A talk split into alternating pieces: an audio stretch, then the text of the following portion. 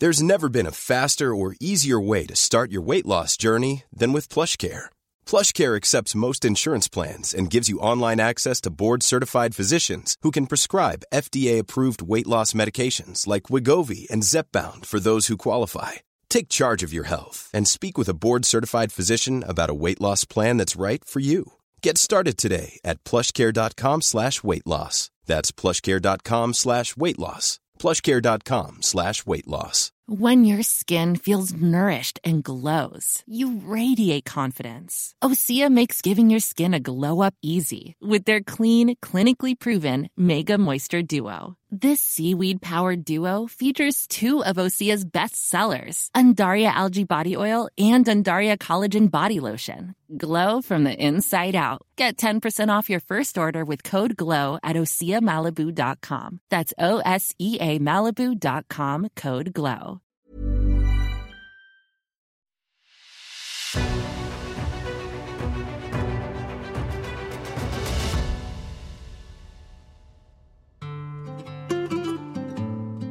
It's The Ancients on History Hit. I'm Tristan Hughes, your host, and in today's episode, where we're going to Bronze Age Crete, we're talking all about the extraordinary Minoans and their most famous site, the site of Knossos, the home of the mythical King Minos, the Minotaur, and the Labyrinth. But what has the archaeology revealed about Bronze Age Knossos? What might the historical basis be for the well known Minotaur myth. Well, to learn more about this, I had the pleasure of heading up to Oxford to the Ashmolean Museum a few weeks ago to interview the curator, Dr. Andrew Shapland. And this was good timing because the Ashmolean they currently have an exhibition ongoing all about Bronze Age Crete, all about Knossos and exploring this historical basis. How the Minotaur myth becomes so associated with this place, with Bronze Age Knossos. This was a fascinating chat. We cover things varying from the Minotaur myth to depictions of bulls on frescoes and on various pieces of pottery. We look at the depictions of octopuses too. We look at the whole layout of the palace, this great central palace of Bronze Age Knossos, but also the wider settlement too. That is often overlooked. This was brilliant, and I really do hope you enjoy. So, without further ado, to talk all about Bronze Age Knossos, here's Andrew.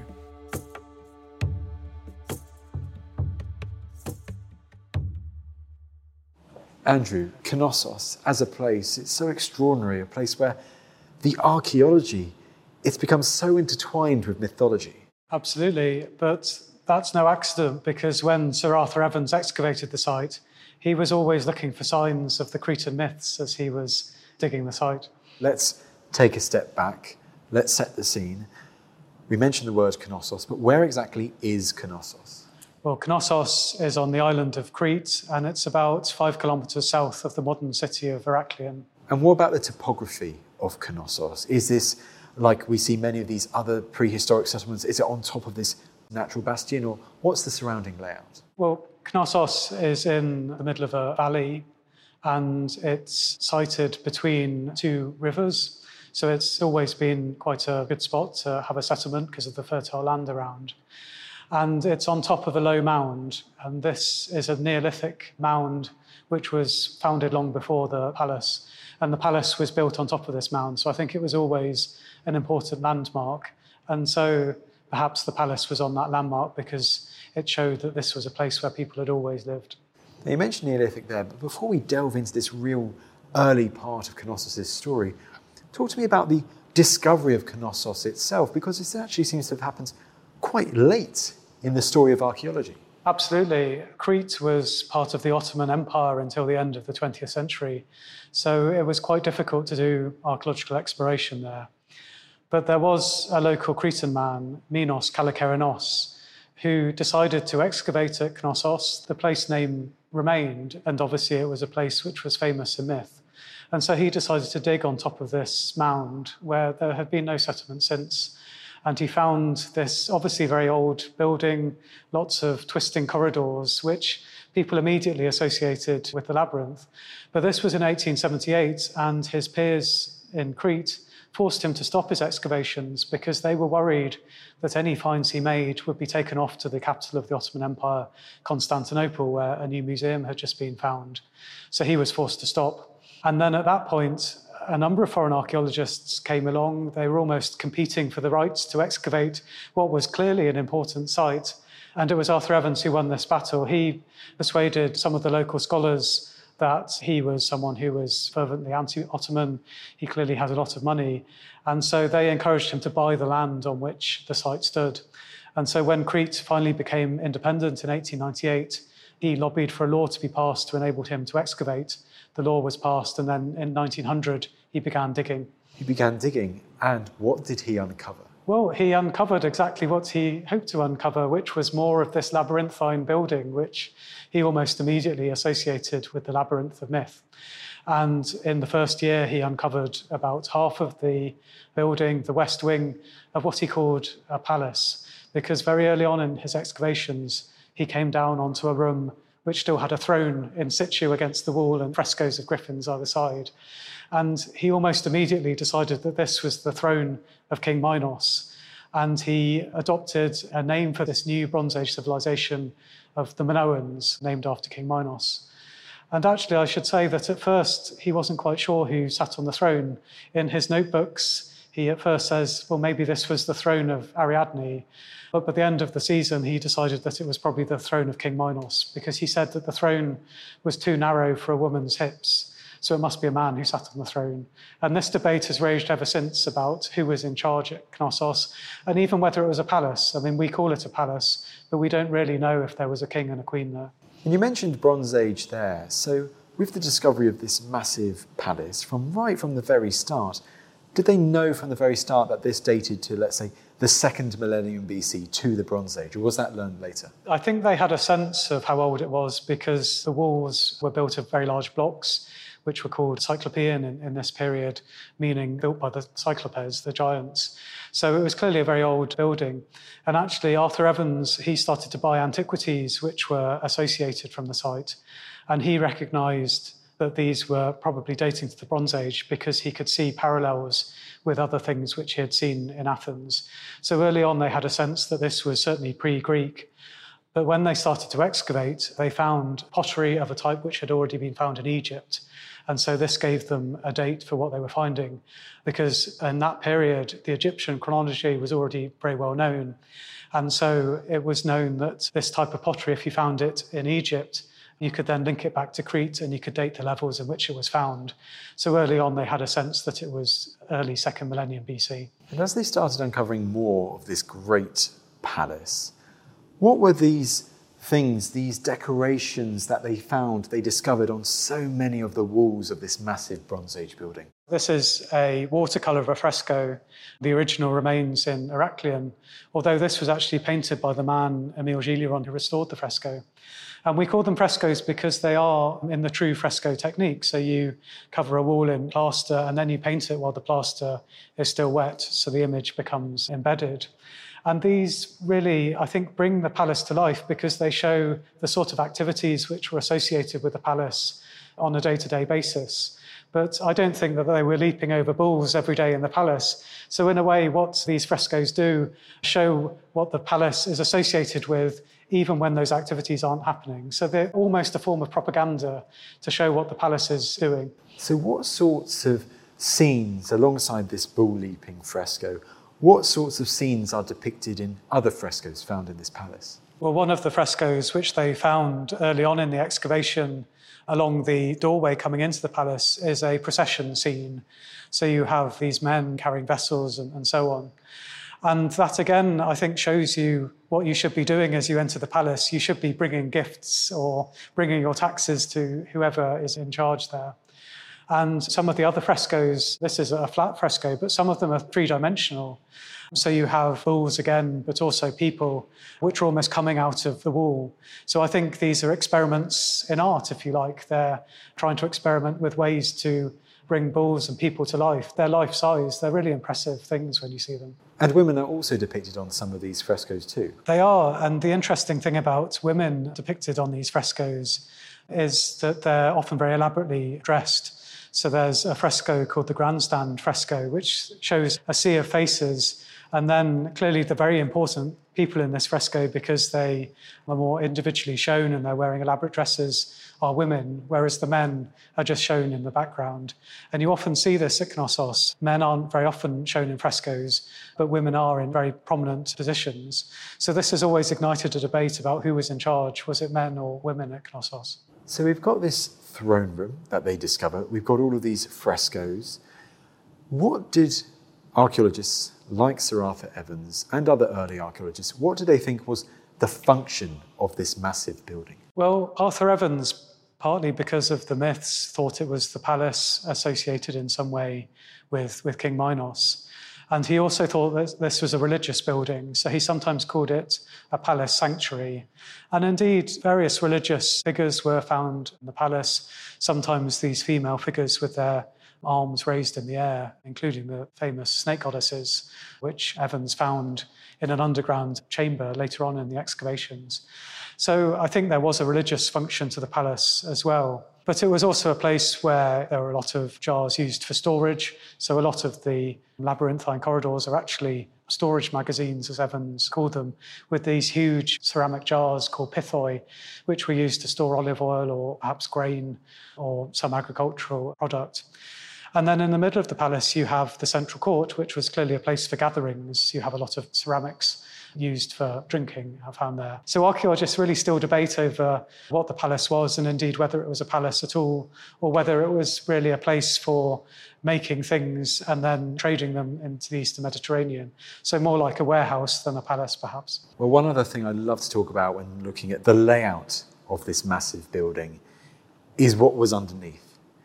Because let's put the labyrinth to one side. They didn't really find the labyrinth as such, although we'll get back to that, Talk to me about this impressive prehistoric drainage sewer system that they also found at Knossos. Well, indeed. So, uh, when they excavated the east wing of the palace, they found that it had been cut into the hillside. So, there was about a seven metre deep cutting.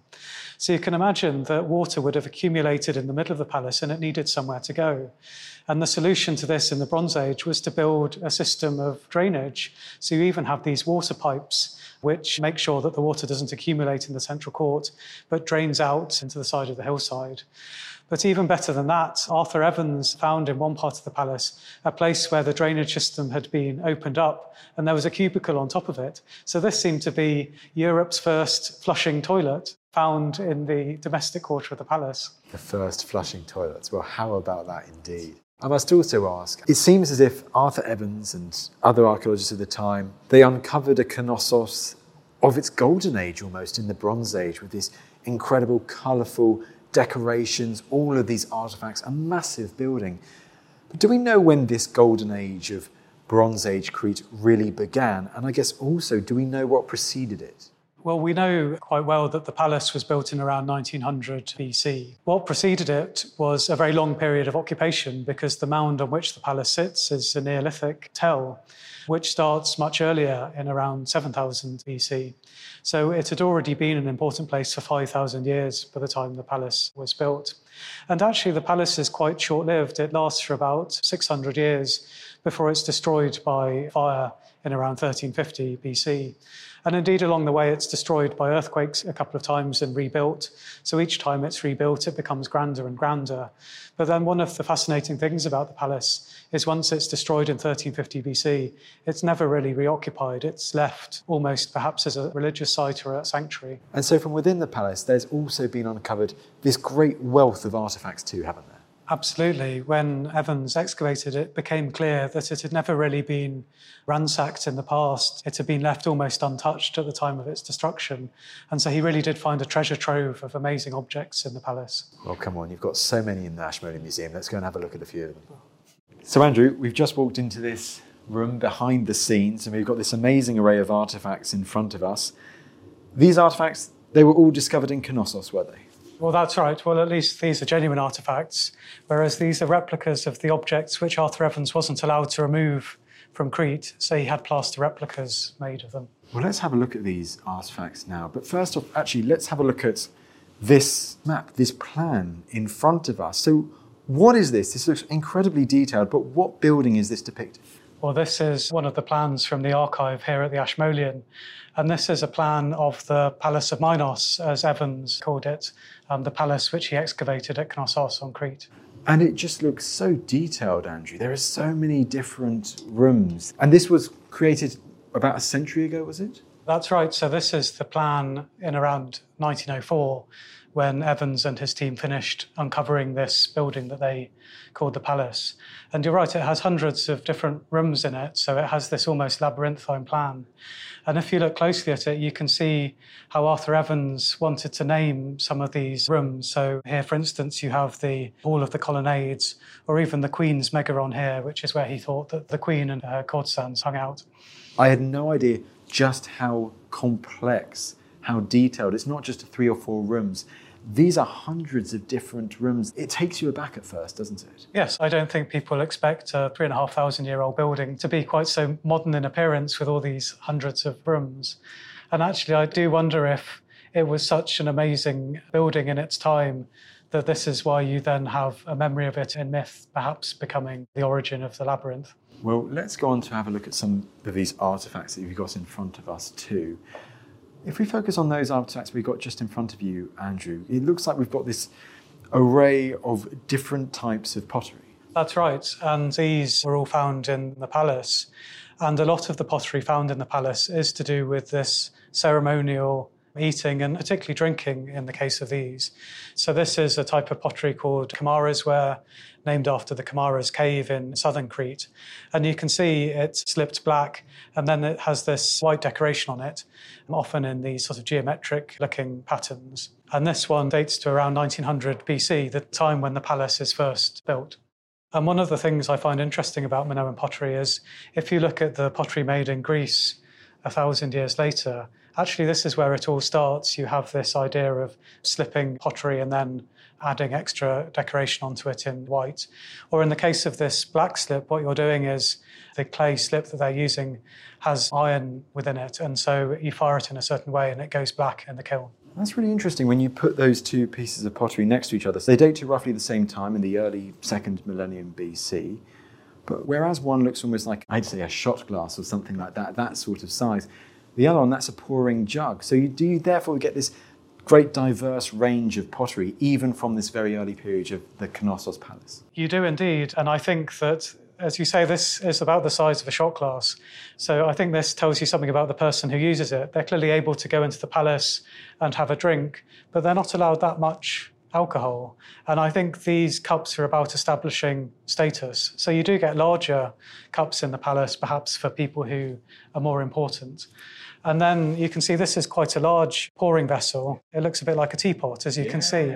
And I think there's something in that about there is probably a ritual of pouring out the liquid, which shows perhaps the person who's in power, they get to dispense the liquid, and everyone else gets these tiny little tumblers, and they're able to have a small drink, but not too much. Is it fascinating for yourself as an archaeologist when you have artifacts like this where you don't have almost the written record surviving? So you have to try and piece together how these items may have been used in what sort of contexts in a grand palace like this, well, some 4,000 years ago. Well, that's right. Knossos is a prehistoric society in this period. Later on, you do have written texts, but they haven't been deciphered until the texts which were written at the very end of the lifespan of the palace.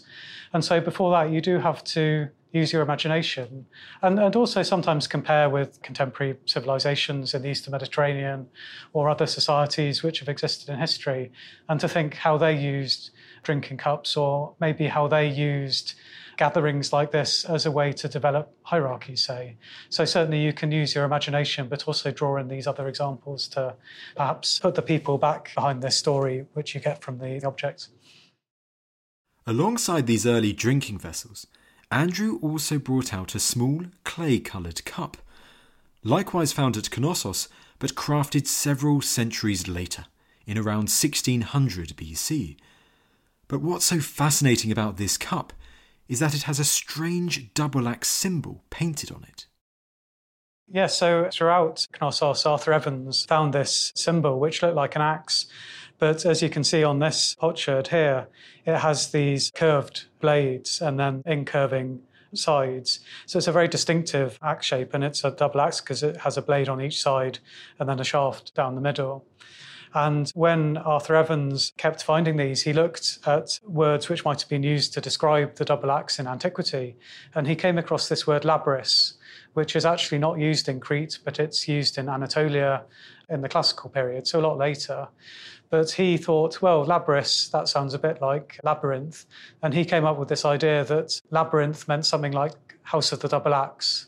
And so when he found double axes at Knossos, he said, well, this proves that this place is the labyrinth because the double axe shows that the people who lived there or who partied there called it the house of the double axe. And is that still a credible theory to this day? Do we still think that Labyros might therefore have that link to that? Well, to be honest, it wasn't a credible theory when Evans first proposed it. There are problems with it because the etymology doesn't seem to quite work. Labyrinth seems to be a pre Greek word, which is actually attested on the Linear B tablets from Knossos, whereas Labrys is a much later word from a different part of the Eastern Mediterranean. So the idea that it's somehow connected, I think people always found a little bit speculative. That's not to say it's not true, it's just I think this theory has always been doubted. But what I think it shows is how Arthur Evans was very interested in connecting what he found in terms of this Bronze Age building with the mythology that went with Knossos. So he was always looking for ways to connect the palace with the myths. It's that constant stream, isn't it? And we'll definitely get back into it with the artifacts that we still got to talk about. But that constant link between the archaeology at Knossos and that attempt to try and link it to mythology, you see it throughout again and again on so many different artifacts, that attempt to try and find a link. Absolutely. But I think you have to remember that in 1900, Arthur Evans was excavating at Knossos. It was a very expensive enterprise. And so almost immediately he starts writing to the Times to announce his discoveries. But in order to make them sensational, he wants to allow people to understand them. And so rather than say, Oh, I found this amazing ancient building, he says, I found the labyrinth or I found the home of the Minotaur. And he's doing this in order to attract public attention, I think. So, Andrew, one more question on the labyrinth before we move on, because it is such a fascinating symbol, that double faced axe with a very curved faces to it, too. Do we have any idea as to what its function was? Well, this has been a subject of debate among Minoan archaeologists. You do get more substantial looking double axes in Crete, which aren't quite the same shape with the curved sides, and they've been associated with animal sacrifice. And also, they were tools as well. And the idea is that as you use them more and more, maybe the sides start to curve because very early on in this palatial period, you also get these very flimsy looking double axes, which clearly were too thin to be used to cut off the head of an animal, but they were deposited as ritual objects. And so maybe these votive objects are somehow recalling the origin of the double axe in animal sacrifice. Well, just before then, Andrew, you did mention Linear B and the tablets that we have. And you do, if I'm not mistaken, you have also right in front of you there an example of this linear B. So just explain to us what exactly linear B was. What was this writing system? Well, that's right. So we have a linear B tablet here. And you can see that it doesn't look like much. It looks like a burnt lump of clay. And that's kind of exactly what it is. Because in the palace, you had administrators keeping records. And what they did was they wrote in a syllabic script on these bars of clay details of the things that they were in charge of. So this tablet actually records a shepherd and a number of sheep. And Arthur Evans, when he found these, he was always interested in finding prehistoric scripts he was really hoping that these would be the lost poems of Homer or something like that. And he spent his whole lifetime trying to decipher these tablets and failed, I should say. They were only deciphered by Michael Ventris in 1952 after Evans's death. And he realized that in Knossos, around the time that the palace was destroyed, around 1350 BC, they were using a syllabic script which actually represented an early form of Greek. And so, what do the Linear B tablets discovered at Knossos? What sorts of topics do they talk about? Well, actually, the majority of Linear B tablets at Knossos talk about sheep and also the shepherds who are grazing them on the island and the female textile workers who are responsible for taking the fleece from these sheep, spinning it into thread, and then turning it into textiles. And this is no accident, really, because I think that one of the major export products of Knossos in the Bronze Age was dyed textiles. On Crete, there are very few metals, things like copper, um, tin, silver, and gold. And so they're looking for commodities to trade with the Eastern Mediterranean in order to get these things that they want. And one thing you can do on Crete is graze lots of sheep. And so this is exactly what they're doing. And then one of the things which they're doing to these textiles is actually dyeing them. So they're using the yellow from crocuses, which grow wild on Crete, and also the purple from seashells, which you find around the coast of Crete. They're using these to dye the textiles in bright colours. And then this is why they're so desirable in the Eastern Mediterranean, because you don't have anything like that in Egypt, say, at that time.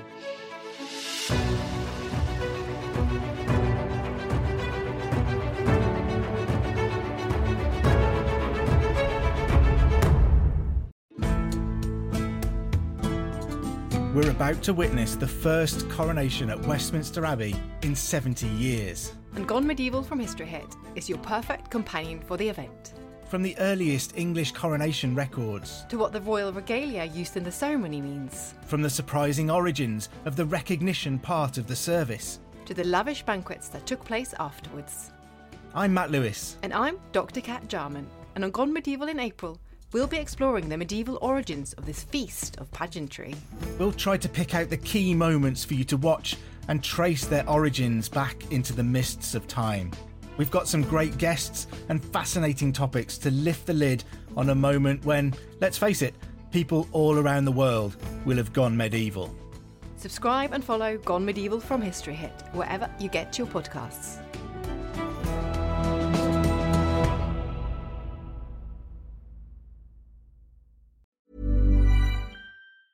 Confidence starts with loving who you are. And when your skin feels nourished and glows on the outside, you naturally radiate confidence from the inside. Give your skin a glow up with Osea's clinically proven Mega Moisture Duo. This ultra hydrating body care features two of Osea's best sellers, Undaria Algae Body Oil and Undaria Collagen Body Lotion. These seaweed powered heroes use skincare level ingredients normally reserved for your face for results you can see and confidence you can feel. Osea has been making clean, clinically proven seaweed infused face and body care products for over 28 years. This luxurious skincare is vegan, cruelty free, and climate neutral certified, so you never have to choose between your values and your best skin. Glow from the inside out. Get 10% off your first order with code GLOW at OseaMalibu.com. That's O S E A Malibu.com code GLOW.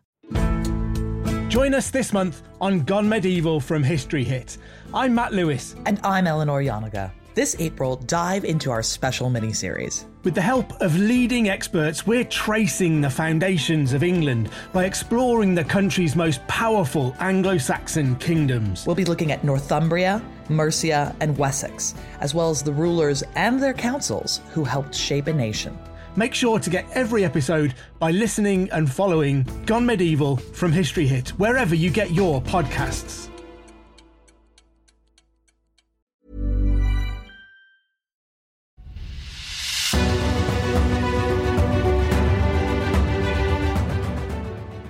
So these small tablets, preserved today, originally made of clay, they are highlighting how this palace at Knossos was the center almost for exporting goods, a large process of getting the wool, then dyeing and so on, and then sending these goods across the Mediterranean. This is a great export center almost, administration center. Absolutely. And I think this is one of the realizations that was made once Linear B was deciphered, just how important Knossos was as an industrial centre rather than a palace, say, or a religious sanctuary, which is how Evans presented it. And I'm not saying that it wasn't those things, but I think it's the industry which really explains its existence and perhaps explains some of the layout with these places for storing things and also places for making things as well. Go on then, I must ask as a slight tangent. If they talk so much about sheep, do we get any depictions of sheep in pottery or any artifacts that have been discovered from Knossos? Well, this is the fascinating thing that there are only one or two depictions of sheep at Knossos and none on the frescoes. What you get on the frescoes is a different animal. You get bulls. Well, therefore, you mentioned bulls. So you get them on the frescoes, those beautiful, amazing looking depictions, paintings more than 3,000 years old. But I also see right in front of me here, and I think you've got one over there too. You have these smaller round objects, about the size of a 1p coin today. What are these objects? Because they also depict bulls. Well, these are seal stones. So in Bronze Age Crete, you would have worn one of those around your wrist.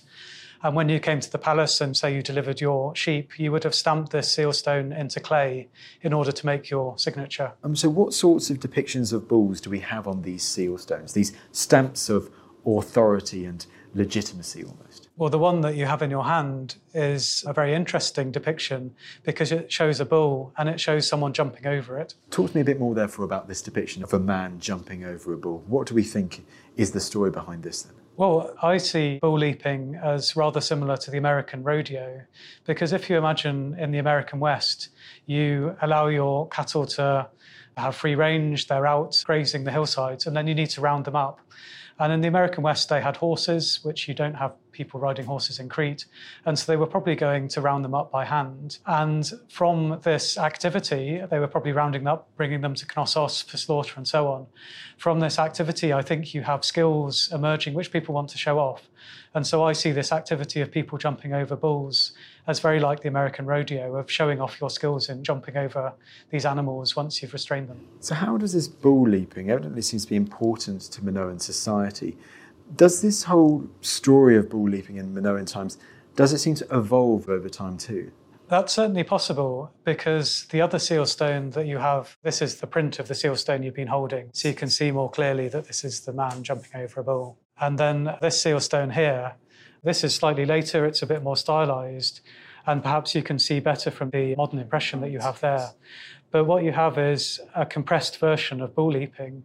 So what they've done is they've shown the legs of a man, but they've shown the head of a bull with the bull's horns.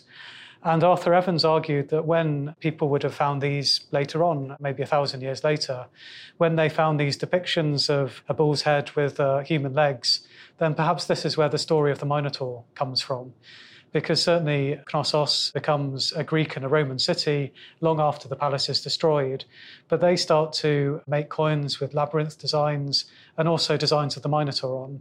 And Arthur Evans's argument was that these Minotaurs actually derived directly from these seal stones that people would have found as they ploughed their fields. So the historical basis for the myth of the Minotaur could be this evolution almost of seal stones that we see across ancient history. I think it's certainly possible. And I also think that bull leaping was clearly an important activity in the palace. So you can imagine how there were stories told about bull leaping as this really dangerous activity. And you can almost imagine them evolving into stories perhaps of human sacrifice or a monstrous bull headed monster. So you can imagine how stories evolve in the telling. And you can imagine perhaps how bull leaping turned into something like the myth of Theseus and the Minotaur. Andrew, it's also really interesting just looking at the whole design of these seal stones that we've got here, in the how the bull is depicted in the kind of crescent shaped almost in the seal stone to kind of match with the whole design of the seal stone, its circular nature. And of course, with the other one, you have someone filling the other space of jumping on top. But it's quite interesting with the bull. Is that the regular kind of way that we see the bulls depicted in Minoan art, whether it's a small seal stone or a big fresco, that almost U shape depiction of a bull? Well, that's right. The Minoans invented something called the flying gallop, which was to show animals in motion. And so I think that some of these depictions are really very early experiments in art rather than the more static depictions of bulls, say, which you get in Egypt at this time. The Minoans want to show these flying bulls, and so they come up with a way of depicting them to show this. And you're completely right. When they have a circular space to work with, often these craftspeople are trying to fill it in a way which doesn't look contrived. It still feels quite a natural way to fill the space. So they're coming up with these different poses of animals in order to fill the space of the seal stone. Do we see bulls being depicted on other artifacts alongside small seal stones or on frescoes? Yes, so one of the objects which you see at Knossos is this vessel in the shape of a bull's head and that would have been filled with wine, and you would have had wine pouring out of the spout to fill people's cups as they engaged in these drinking ceremonies. And I do wonder if that goes back to certainly slaughtering bulls. I do think that the heads of bulls were probably put on display as people were sitting there, probably eating beef at Knossos. And so these drinking vessels are a way to almost capture that moment of the bulls being beheaded. So, alongside bulls being depicted on these serving vessels, we also have other types of animals depicted too in Minoan times. That's right. So, this is a replica of an absolutely fabulous object which Arthur Evans found at Knossos. And you can see here that this is a lioness. It's a lion head's rhyton. And if you look into the muzzle here, you can see the hole where the yes. wine would have poured out as it was being used. So the wine would have literally poured out of the nose of the lion? Yes, almost bringing this animal to life. I think the wine almost animates them. And then in the top, you have a hole where this would have been filled. But you can just imagine a drinking ceremony where someone brings this out. It would have been a very theatrical event. And have many of these sorts of serving vessels, these rhytons, have many of these been discovered at Knossos? Yes, there's a handful of them. This is one of the finest examples. But I think there are fragments of these vessels around the place, so maybe there are 20 or 30 known in existence. It's absolutely striking. And if we have lions alongside bulls for these rhytons, do you think there's potentially a desire by these Minoans who lived in one of these palatial complexes to show they're almost associating themselves with these big animals you know, these wild, these ferocious animals of the Mediterranean world at that time. Well, absolutely. And I think the thing to remember is that in this period, you did have lions roaming around mainland Greece, probably never in Crete unless they were brought as a kind of zoo animal, which has been suggested. But I think that maybe the Minoans were going off to Greece and hunting lions, and then almost perhaps bringing back the skins and possibly the heads as a trophy. And what you have here is an attempt to preserve this moment, I think, because this is an era before taxidermy. So it's difficult, as more recent hunters do, to stuff the animals that they've hunted. Whereas what they're doing here is they're recreating these hunted animals in stone. And one of the things I should say about this is that although the eyes of this one haven't been preserved, there are other examples where you have red jasper rims and then rock crystal lenses. So these are absolutely fabulous objects, which really did look like real animals, particularly if you can imagine them being used maybe in a dark space lit artificially. Would you really be able to tell this wasn't a lion's head? I don't know. For some reason, I always keep thinking back, my mind is always keeping going back to, let's say, the Mithraeum of ancient Rome and the mystery, the cult of Mithras, and how you had to rise through the different orders, and sometimes you had like the raven and these various animals. Bronze Age Crete as well, thinking of quite a dark space and these being served, as you say, bringing those stone depictions of animals to life, which are absolutely fascinating. But we've talked about these great animals of the land. But Andrew, before the last artifact that we've got in front of us, we've got to talk about this striking animal of the sea too, because octopuses you see them again and again on Cnossan archaeology, don't you? You do, yes. And one of the interesting things about these octopuses is the way you have their tentacles swirling. Sometimes they have the eyes open. So these are octopuses being seen underwater. And so, why do we think there is such an affiliation? Why is there such a connection between the Bronze Age people who dwelled at Knossos and the octopus? Well, actually, I think it goes back to textiles because in order to make purple dye, you need to collect a number of seashells, which you find on the rocky shores around Crete. These are the murex seashells, they're a type of sea snail and then you crush them and you let the bodies ferment, and you end up with this blue or purple dye, which became an incredibly precious commodity. And after all, it's exactly the same dye as the Roman emperors then used in order to dye their clothes purple. So I think this is something which is probably invented in Crete around the time that the palaces start, the start of the second millennium BC. And over time, the palaces become dependent on this commodity from sea snails, this purple dye. And I wonder if these octopuses are actually a claim over the sea. The palaces are saying, well, we own the sea and everything within it. And octopuses become almost emblematic of diving under the water and collecting these sea snails. And I do think they were hunting octopuses as well in order to eat them. But somehow I think that whereas eating octopuses perhaps doesn't quite have that same importance as purple dye. I think this is where you perhaps have this additional significance to the octopus as an emblem of the underwater world, which the palace is trying to control. The detail that they put into these octopuses, for instance, on that example we got in front of you there, Andrew, the spiral tentacles, was there a real effort to try and depict the octopuses as stylistically as possible, almost these kings of the underwater world? I think so. And I also think that what you see again and again in Minoan art is this attempt to bring animals to life. So we saw the depictions of bulls in the flying gallop or the flying leap. And with these octopuses, what you have is an attempt to show them alive underwater rather than the sort of rather dead looking octopus which you would see if you caught it and brought it to the shore. So, this really is an attempt to bring the viewer underwater at a time when, if you can imagine, you don't have scuba gear, you don't have underwater cameras. We in our society have nature documentaries, so the underwater world is completely familiar to us. But I think in the Bronze Age, this was a far more unknown place. And this was an attempt to bring the underwater world back into the palace.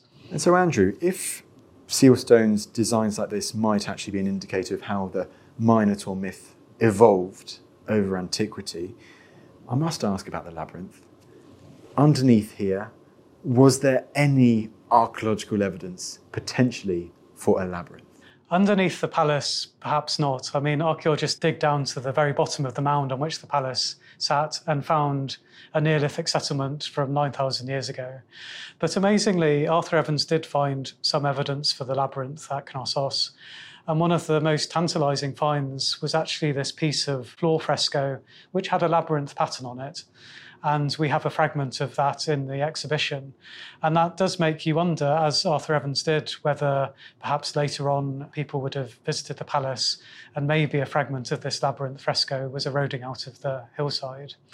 But even if you don't buy that, on the Linear B tablets, there is a place named which is spelt out syllabically, and it's spelt out da pureto. And some Linear B scholars think that this is labyrinth. And intriguingly, this can't be at Knossos because Knossos is also mentioned on the Linear B tablets. So perhaps this is a sanctuary nearby. And you also have this deity called the Mistress of the Labyrinth to whom people are offering oil and things like that. That's some of the evidence for the labyrinth. And then there's another Bronze Age palace, a Pylos on the mainland of Greece. And someone on the back of a Linear B tablet doodled a labyrinth pattern. And clearly they were just sort of whiling away the hours. But that shows that the labyrinth design, which you see on later coins, is already in circulation in the Bronze Age. Whether it had been associated with the Minotaur by then, well, we don't know that. But we certainly know that the labyrinth design was in circulation in the Bronze Age. Now, so far, we've been focusing on the art and architecture discovered at the palace at Knossos, but it's important to stress that Knossos was much more than just a palace. It was an ancient city, and some striking Bronze Age artifacts have also been uncovered from the surrounding area, including a massive bowl, infamously named the Blood Bucket.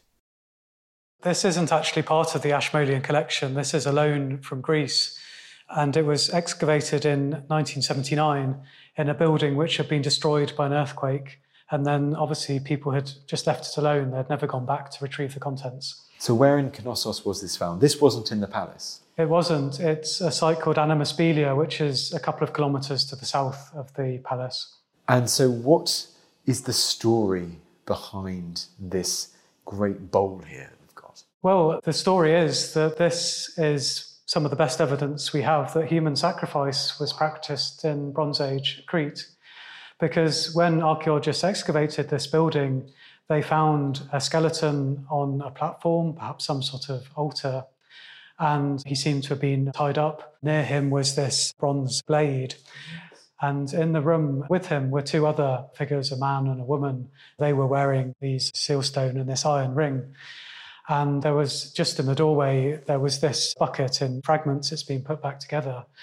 But the archaeologists suggested that this was the bucket for the blood of the victim because there are similar images of cattle being sacrificed with vessels like this to collect the blood after their throat has been slit.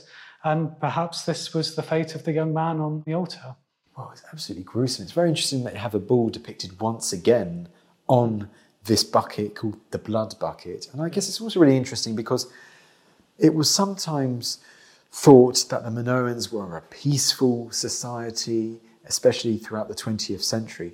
But with discoveries like this, gruesome discoveries, is that really kind of shattering that idea? Absolutely. I think it really exploded the idea after Arthur Evans's idea of the Minoans that they were somehow a peaceful civilization.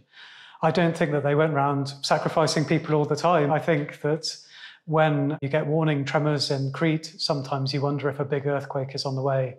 And maybe in these extreme circumstances, that was when human sacrifice was practiced. Is this artifact here also a good example of how, let's say in our chat today, we've been focusing quite a lot on the palace itself, right at the heart of Bronze Age Knossos. But there was a settlement outside of a palace. There were people living in those kilometres surrounding that great centre. Indeed, there were. I've been involved in a survey around Knossos, picking up bits of pottery from the surface. And in its heyday, say around 1600 BC, we can tell that the settlement of Knossos was about a kilometre square. So maybe 20, 30,000 people were living there. So it really was an important city in the Bronze Age and carried on being an important city into the later periods. So you can imagine that this really was the capital city of Crete in the Bronze Age, probably controlling much of the island. Now, do we know much about residential life in this area of Knossos outside of the palace? What life was like? We're only starting to find that out because Arthur Evans, in particular, was interested in the palace and some very grand buildings which surrounded that, which could be houses, but they also could be more to do with whatever it was that was happening in the palace. So it's only more recently that archaeologists have gone out to try to find the houses that everyday people lived in around Crete. And what they're doing is they're also using new techniques to look at what they ate. So, looking at the seeds and the bones that have been left behind, even looking at things like isotopes to find where the animals that they were eating came from. So, although it's a shame that really all the focus has been on the palace for the last 100 years or so, actually, we're now excavating these Minoan houses at a time when we can really find out more about them. And is it also something to highlight how Knossos, with its palace right at the centre, when someone mentions Minoan Crete, our mind will immediately go to Knossos. But this palatial centre, it was one of several on the island. It was. You have other palaces, Festos to the south, Malia to the east. But at a certain point, I think they were all connected. They seem to be doing similar things. You can see that in the artifacts that you find there. And even the fact that you have palaces in different places in Crete themselves, which all look pretty much the same in terms of the ground plan, show that this was a society which was spread over a number of different settlements. And so it begs the question what do we think ultimately happened to Bronze Age Knossos? Well, it's a very interesting question, and no one really has the answer. We know that Knossos was destroyed by fire. One of the explanations could be that the people who lived around Knossos were fed up of being taxed by the palace and so burnt the palace down themselves.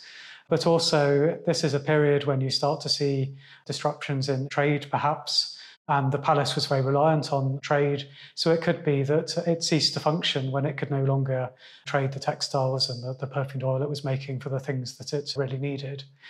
I should say that one thing it's not is the eruption of Thera. Sometimes people connect these two things directly. But the eruption of the volcano Thera was clearly a traumatic event, but it happened 300 years before the palace at Knossos was finally destroyed. So I think it must have had some sort of effect. Perhaps it weakened the palace and its relations with the population. And perhaps at that point, the mainlanders came in, the Mycenaeans, and started to occupy Crete and Knossos that sometimes people try to create this story where Thera erupts and Knossos and the Minoans disappear, and it's more complicated than that. I must also ask, therefore, so were earthquakes and tsunamis, were they potential threats to Bronze Age Knossos at all? Absolutely. The palace at Knossos is destroyed several times by earthquakes, but each time they build it back, often better and more elaborate than before. So the question with the destruction of Knossos is not really why it was destroyed, but why they never built it back again. And I think this shows that it was already quite a weakened place by then.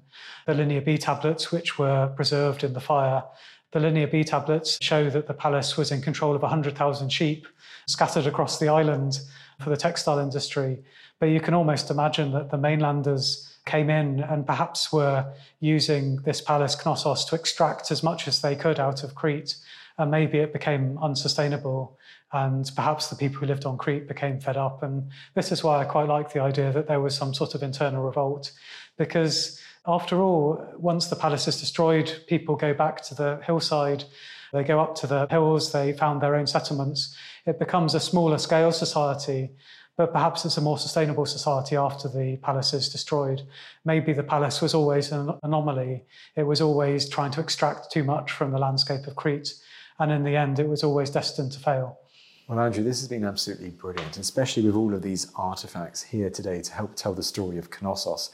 Talk to me a bit more about this exhibition and how long it's on and what it's all about. Well, the exhibition is on until July. That's when all of these amazing loans from Greece have to go back to the museums and storerooms where they came.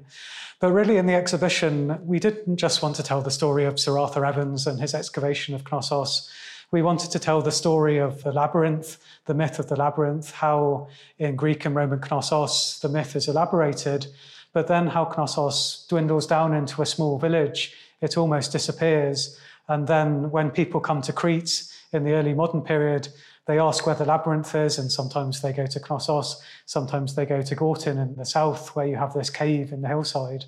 And this really sets the scene for the discovery of Knossos by Minos Kalokairinos in 1878. So we tell that story, which sets the scene for Arthur Evans. And then the room we're standing in now, what we want to do is show how archaeology doesn't just stop when Sir Arthur Evans dies in 1941. It carries on. You have Greek archaeologists who carry on excavating up to the present day. So some of the finds in this exhibition were still in the ground 10 years ago. We're really showing how Knossos is still an important archaeological site and there are still new things coming out of the ground.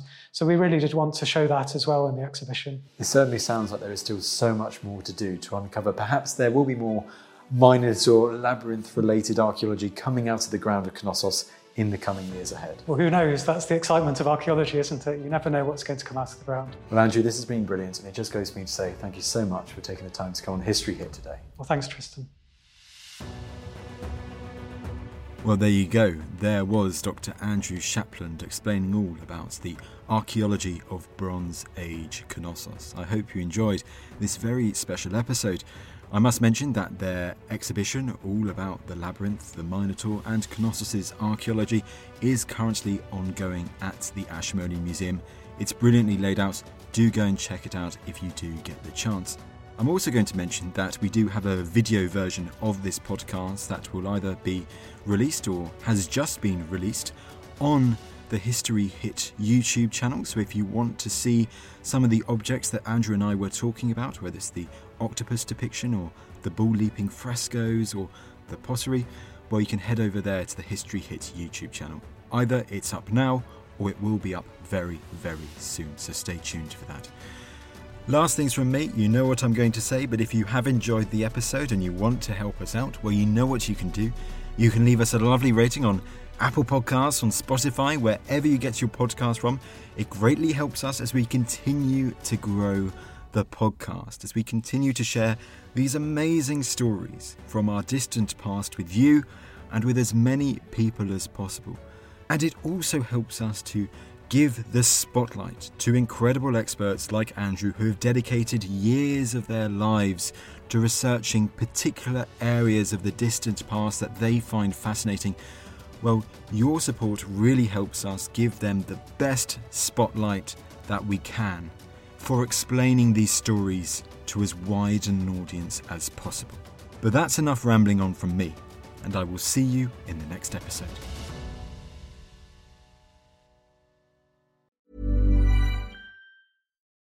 For the ones who work hard to ensure their crew can always go the extra mile, and the ones who get in early so everyone can go home on time, there's Grainger, offering professional grade supplies backed by product experts so you can quickly and easily find what you need.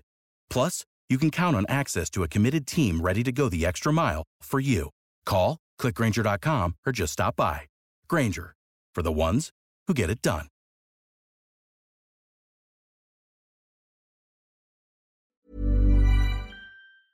Thank you for listening to this episode of The Ancients. Please follow this show wherever you get your podcasts. It really helps us, and you'll be doing us a big favour. Don't forget, you can also listen to all of these podcasts ad-free and watch hundreds of documentaries when you subscribe at historyhit.com slash subscribe.